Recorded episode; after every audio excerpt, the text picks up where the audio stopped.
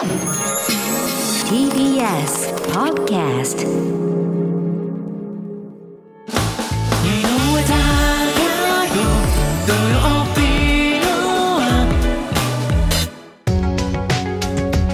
車椅子ラグビー日本代表の池崎選手がパラスポーツの魅力を発信する池崎大輔パラスポーツのあ今週は東京2020パラリンピック。車椅子ラグ車椅子ラグビー日本代表公式応援ソング「ゴール」を歌うシンガージルさんがゲストです。小沢光輝アナウンサーがお話を聞いています。それではどうぞ。今回のゲストをご紹介します。東京2020パラリンピック車椅子ラグビー日本代表公式応援ソングゴールを歌うシンガージルさんです。よろしくお願いいたします。よろしくお願いします。それではジルさんのプロフィールをご紹介します。宮崎県出身のシンガーソングライター小学6年生の時に英会話を学び始め大学入学後はロサンゼルスで歌の勉強を行います。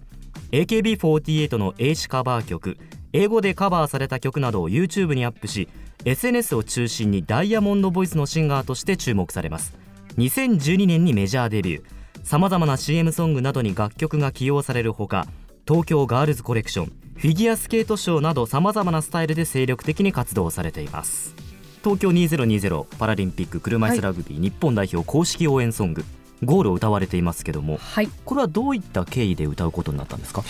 聞きたい聞きたい。ファンです私が。ファンですあの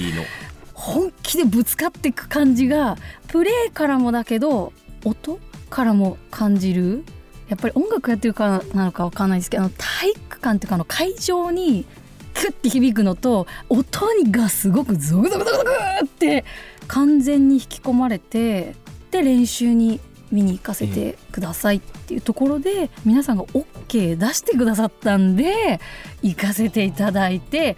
回数を重ねるごとに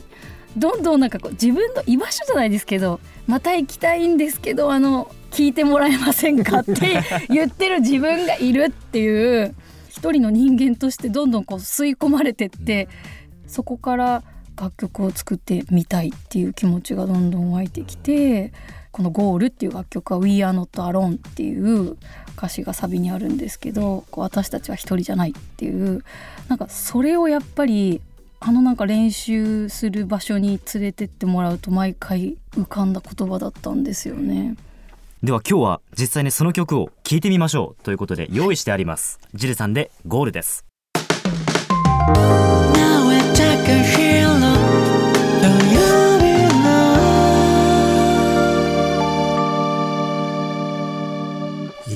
いやーもういい歌ですね。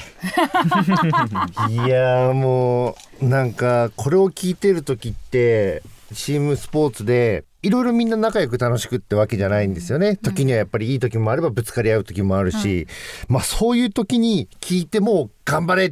て言ってくれる曲なんですよ。背中を押してくれるというか、はい、でもう試合前とかに聞いてもよしみんなで頑張るぞって言ってくれる曲でもあるんですよ。まあなのでね今聞いててなあこれ聞いた時あこうだったなああだったなって。多分あと5歳年取ってたら涙流れてました。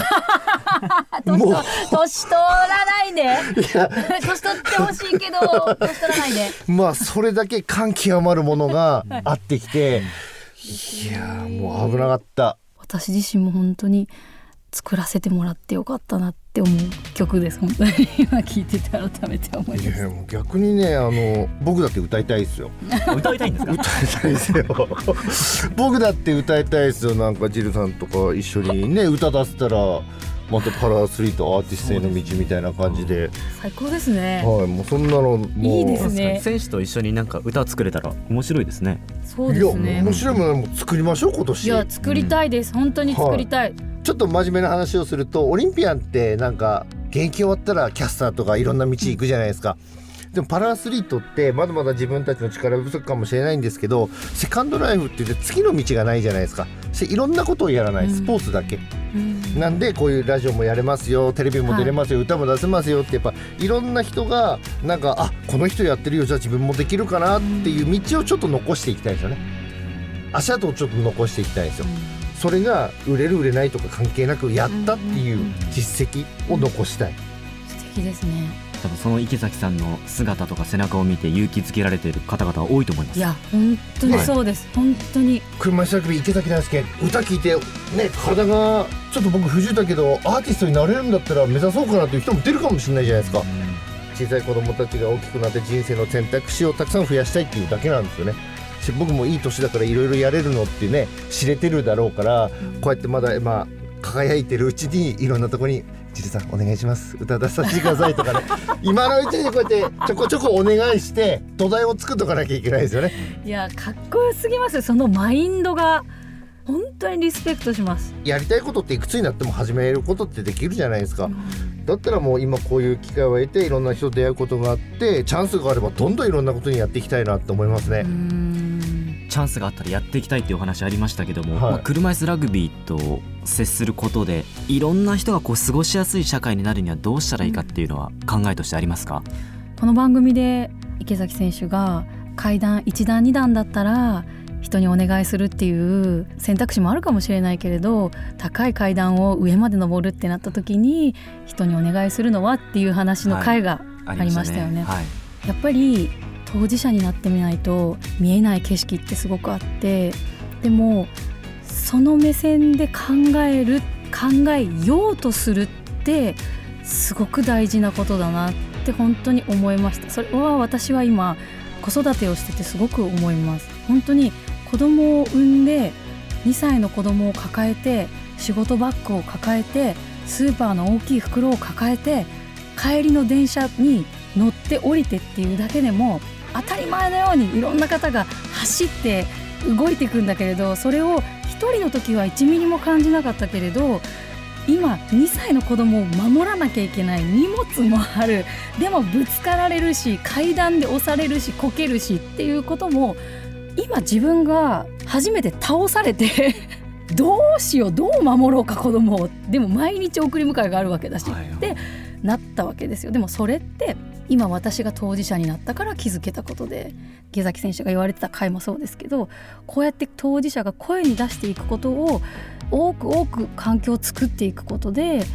もうちょっとこうより良い社会ができてくれたらいいなっていう願望なんですけど階段の話を聞いた時にはって思ったんですよ。私も思いました。はって思いました。でもそこを当事者の方が発してる言葉を聞く機会って本当に大事ですよね。大事だと思います。すごくそれは社会を変えると思います。いや本当今言ってくれたように僕はもうラグビーじゃなく私も喋りの方で頑張っていこうかなって思いました。そっちですか、何の話？全いやもう。然違うから。まあ、まあ階段の話から自分の話ですか？いやなんか当事者を声を上げるっていうことでどんどん伝えていかなきゃいけないんだな、まあ、やる人もいれば伝えていく人もいるっていうね、えまあ、僕は今両方やってますけど、ええ。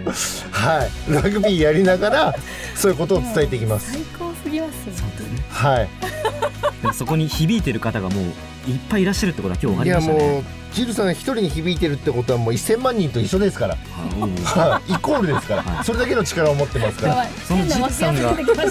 感じたことを歌にしてまた多くの人に届けたらもっとより多くの人に伝わるってことですか？らそれいい相乗効果じゃないですかもしかして歌いましょう。そういうのを歌いましょうよ。俺はもう明日でもいいですよ 全然明日でもいいですよもう準僕は備できてますか？はい、こういうふうにやってあーあーってやってから歌えばいいんですよね。えーとですね一回作る時間もらっていいですか？それはもちろんすいませそうですね。んいいさすいませんはい。